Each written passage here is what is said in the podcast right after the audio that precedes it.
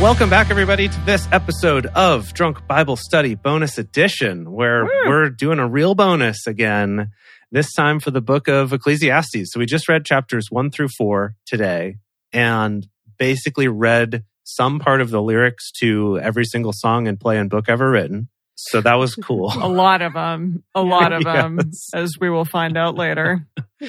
Yeah, so we're going to talk more about music later in this bonus. But first, let's let's talk a little bit about just some of the, you know, what's this book all about? What's what's kind of the, the relevant sort of, I guess, like historical and philosophical parts of this first, and then we'll talk about music. So we talked a little bit about who... Who Ecclesiastes be, mm, right? We did. Who is this really? Is it Solomon? Yeah. So, and has this book been edited? Are there multiple authors? It's a lot of Solomon if it is. Yeah. Like Solomon here, Solomon last week. Exactly. Yeah, people want to attribute everything to Solomon. Yeah. I wonder what that is. It's kind of like how in the Torah, everything's attributed to Moses. Mm. And then it seems like a lot is attributed to David also. Mm-hmm. Right. Solomon's another boy. I like how with Shakespeare, everything's attributed to Shakespeare. Oh, you're right. You're right. When... As opposed to some other people like Marlowe. What, well, it's quite, yeah, quite yeah. plausible to have ripped off stuff from Marlowe. Mm. All kinds of contemporaries. Mm-hmm. Anyway, mm-hmm. so there are theories that instead of it being King Solomon, could have been a different Solomon. Great. Oh, well, that's fun. It just happened to have the same name. That's cool. That's yeah. Cool. According to, to some Christian traditions, they're just like, no, no, no. Different Solomon. D- Solomon, yes, but not the one that you're thinking of. Mm, okay. Alrighty. Yeah. So there's that. Uh, there's another tradition that states that it was Hezekiah huh. who wrote, I'm going to give you allegedly the C V of Hezekiah, wrote Isaiah, Proverbs, Song of Songs, and Ecclesiastes. Wow. And then some people yeah, have quite the taken that yeah, and run with it and been like, no, maybe that means that actually he edited those books. Mm, he worked for the publishing company. He, exactly. Exactly. Okay, cool, he was going cool. through with a fine-tooth comb. He's a very prolific editor of the time. Yes. Yes. Yeah, yeah. He, he signed all of them, published their works. Okay. So some ways that we can look at this book, there's other theories that say that there's three different voices. Not necessarily three different authors, but that there's three different voices. Could be different authors, could be the same author. So the idea is that one voice belongs to Koheleth, you know, the teacher. Right. And that that voice speaks in the first person. The second voice belongs to Koheleth as the king of Jerusalem. Okay. Who oh. tends to speak in these second person imperative statements. Hmm. And that the third voice is like the narrator, the narrator, The, the how do we I say like that in American English? Narrator. The narrator. No, that's narrator. it. The nar- narrator. The narr- narrator. Narrator. We say narrator. I said, my brain suddenly deleted that word. We say narrator. The narrator. No, not like that. Narrator. The narrator. There you go. What a weird word now that I'm... just relearning what that word is. Is that like a word that people say differently in, in England? They do. They, yeah, they'll say narrator.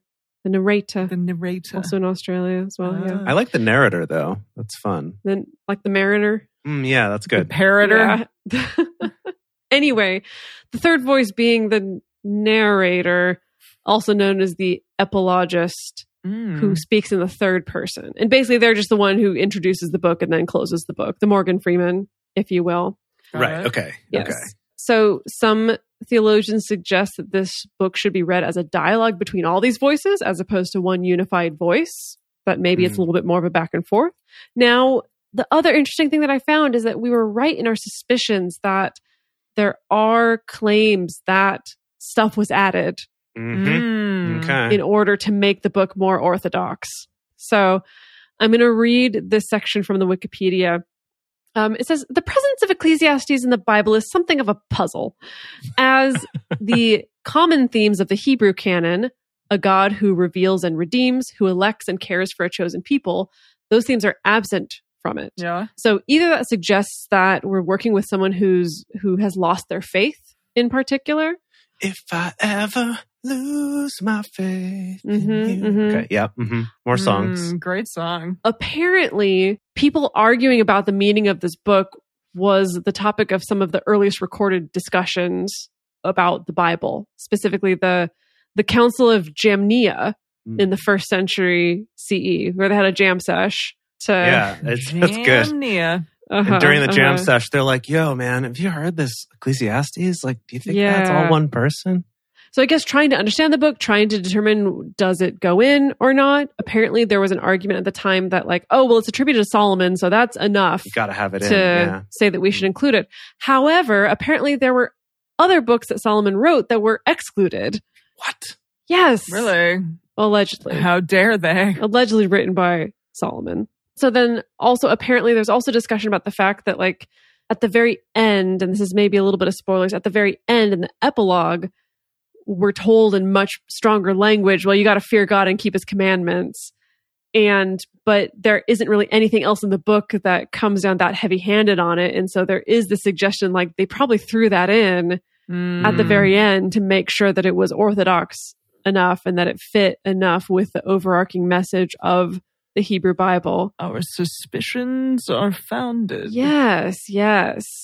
Um, and so other people also made the argument, maybe this this book is an example of, of skepticism, of the tradition of skepticism. But then other people are arguing, well, maybe, but he doesn't really go off that much on like completely losing faith and completely losing doubt in the goodness of God. It's like a very different thing. Like you said, it's almost a little more Buddhist. It's less about, do I believe? Do I not believe? What is God up to? What is his motivations? And more just about like the futility of the kind of things that we pursue and strive after as humans. Yeah. And the, to think about it as that idea of multiple voices is interesting. We're like, because we're like, wait, but he's saying something kind of different than it seemed like he was saying before. But if maybe those were two voices debating or kind of saying different opinions or just getting all high and being like, yeah, man, but like, right. if you obey God, it's cool. And if you okay. sin, it's bad. Yeah. Or something, I don't know. Yeah, you know, so so so there. That, apparently, that was a theory also that like maybe it's just that this really skeptical person is being asked these questions and coming up with these really unorthodox mm. answers. But there's not. But they were saying that there aren't any explicit markers to suggest that, as there are in Job. Right. Job was more clear. We're debating. Yeah. Yes. Yeah, right. Exactly. So, but we were right. We were on the money about. Love it. Sometimes these random little lines come in that are like, "What? That doesn't quite follow exactly what the theme of this book is." I appreciate that we've read so much of the Bible now that we can spot those inconsistencies. Yes. Right. Yeah. We're yeah. like, wait a minute, that doesn't quite fit. It's uh-huh. good. Yeah. Yeah. Love that. So I want to begin our discussion of how incredibly prevalent this book is in pop culture. Yeah. Because my goodness, it truly, truly is. Jace, you're going to talk more about the side of the vocal side of things, the song the musical side, of, side things. of things. Yeah. Yes. But I want to talk about more like the literary side of things. It's just all over the frickin' place. So the opening of William Shakespeare's Sonnet fifty-nine references Ecclesiastes. Oh. Wow. Yes. Hmm. Uh, T S Eliot's The Waste Land alludes to Ecclesiastes. Uh, Leo Tolstoy's Confessions. There's a ton, so I'm just going to do some of the highlights. Uh, yes, the title of Ernest Hemingway's first novel, The Sun Also Rises, com- comes from Ecclesiastes one five. Hmm. Uh, there is something called The House of Mirth by Edith Wharton, and that was taken from Ecclesiastes, which we'll get to. Okay. Also, George Bernard Shaw's short story, The Adventures of the Black Girl in Her Search for God, meets Koheleth, known to many as Ecclesiastes, quote unquote. Mm. Interesting. Wow. Yeah. That's cool to make Koheleth like a character in your piece. That's definitely kind of neat. Yeah. Also, in the dystopian novel Fahrenheit four fifty-one, Ray Bradbury's main character, Montag, memorizes much of Ecclesiastes and Revelation in a world where oh. books are forbidden and burned. I totally forgot about uh, that. Well, if you're going to pick two books to memorize, I suppose yeah, I, those are some good ones. I guess so, yeah. Some exciting ones, at least. Did either of you watch that movie by any chance? The most recent one? H B O made the m- movie of it recently. Recently, oh. meaning probably ten years was ago. Was that Michael B. Jordan? Yeah. Michael B. Jordan, who was in it? Yeah, I did not. Was it good? Yeah. Oh, yeah. I mean, actually, no, I didn't think the movie was that great, but I really liked him in it. I mean, he's the most beautiful man on the planet. So, yeah. Yeah, pretty much. He is. Yeah. So, uh, the, all of the times, not only are they in turn, turn, turn, but also they're in they're used in many other cases, including the novels A Time to Dance by Melvin Bragg, A Time to Kill by John Grisham, A Time oh, yeah. to Dance. Okay. Yeah, exactly. Um, A Time to Love by Stevie Wonder, and then the film A Time to Love and A Time to Die, A Time to Live and A Time to Kill. So those are all different films. Wow. Yeah. Oh, wow. The opening quote in the movie Platoon by Oliver Stone is taken from Ecclesiastes. Huh. And then finally, yeah. in the essay Politics in the English Language by George Orwell, they use Ecclesiastes as an example of clear and vivid writing. And then Thomas Wolfe, the author of Look Homeward, Angel, and Of Time and the River, he was a massive Ecclesiastes fanboy. Not only did he say that it was the most splendid piece of writing he'd ever encountered, but the most sublime and eloquent poetry in the world as well. Wow, that's wow. quite a... Wow. This is Thomas Wolfe. Quite some fanboying over Ecclesiastes right there. Indeed. Uh-huh, goodness. Also, yeah, there's in, in next week... There's a Gattaca quote, Ethan Hawke, who I oh, love. Oh, yes. You're yes. right. It does open up with a Bible verse, and that's from Ecclesiastes. Yes, Gattaca begins mm. with a quote from verse seven thirteen. So... Ugh, what a good movie. Yeah. Also, it's in Groundhog Day, Platoon. Yeah, and then... Oh, something by U two, Jace. It doesn't surprise me at all. There's so many biblical allusions. Action... Achtung Baby? Achtung Baby. Achtung Baby. It's German, yeah. Achtung Baby. Achtung Baby. Yeah. Oh, and Tripping Billies by Dave Matthews. The one that I was thinking about was um, Typical Situation. But yeah, I mean, wow. Just yeah, amazing. Just so many, how so many, many things. things. Yeah, that's wild. People love it. They're just obsessed with it. Yeah. Huh. So, okay, to keep on Ecclesiastes before we go to our Psalms, because we also had songs in the Psalms, which is wild. Uh, but to go to this quote that we pointed out, where the the rock that the builders rejected became the cornerstone, has been done a billion times in different songs. I actually had a hard time finding ones that were more interesting, I guess, because just there's so many covers of it in so many different styles. Mm. Not, not even covers, but just different songs that have that lyric in there somewhere. But the one that, that Dedeker was thinking of is from the soundtrack to the movie The Preacher's Wife. Oh, Which cool. is a movie that came out in nineteen ninety-six starring Denzel Washington and Whitney Houston. And I remember watching this as a kid and mm. had forgotten that that's where this song was from. So this is, I'm just going to play a little bit of it here. This is uh, Whitney Houston singing this song. This is called I Go to the Rock. And it has uh, some familiar lyrics in it. This got a lot of play in my house growing up.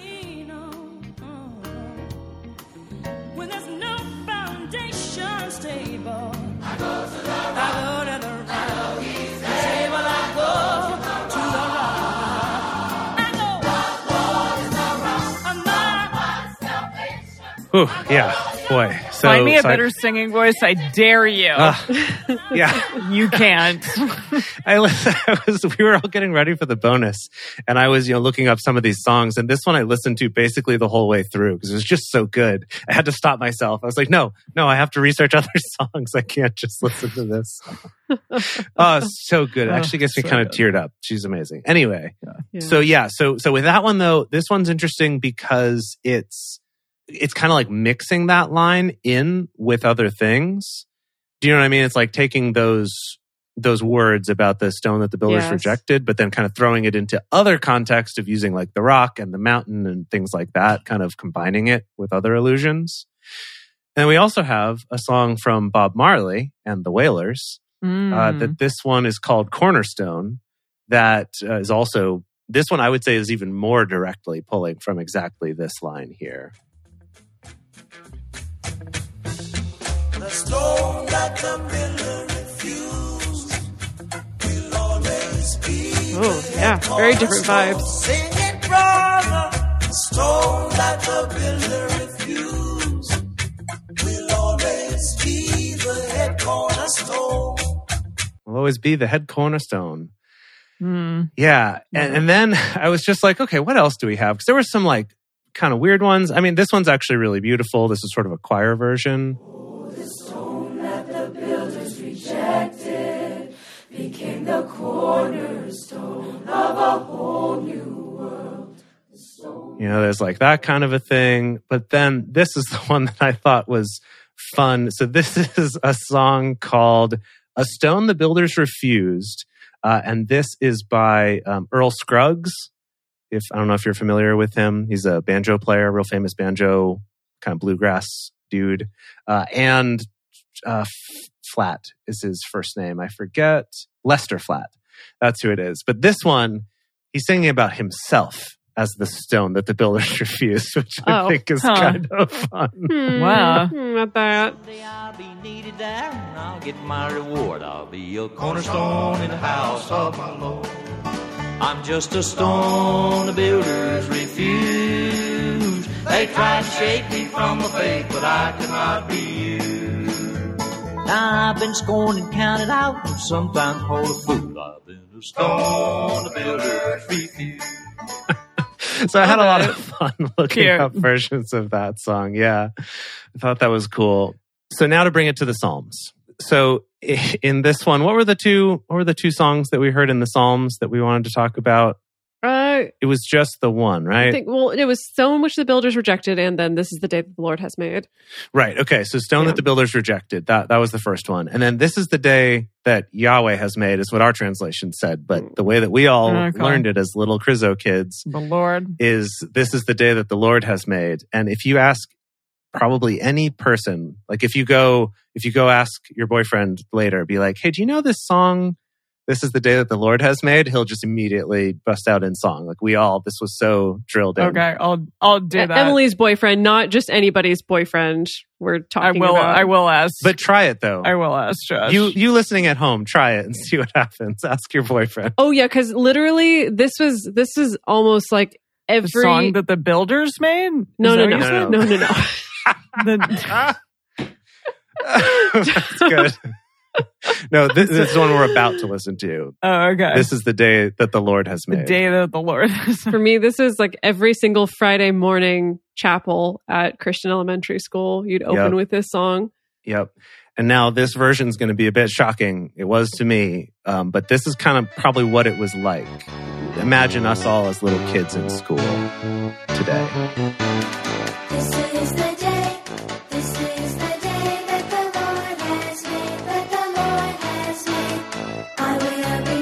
I will rejoice and be glad in it, and be glad in it. This is the day that the Lord has made. I will rejoice and be glad in it.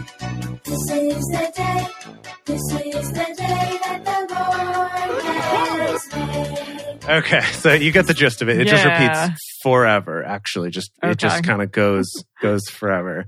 But that's a song we all know. But when I first went to go look this up, I found this version by Fred Hammond, who is not someone I'm familiar with. Uh, this came out in two thousand six. So this is for the younger, newer kids. But just to give you a sense of the start. Whoa. What? What is happening? Yep. This is the same song. It's a cover.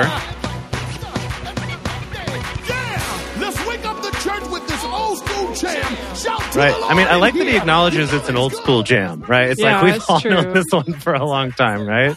Wow. And so this intro goes on for a very long time. I'm going to skip ahead a little bit here. Here we go. See the day that the Lord has made. That the Lord has made. Oh, y'all know that one, don't you? Come on and say it. Wow.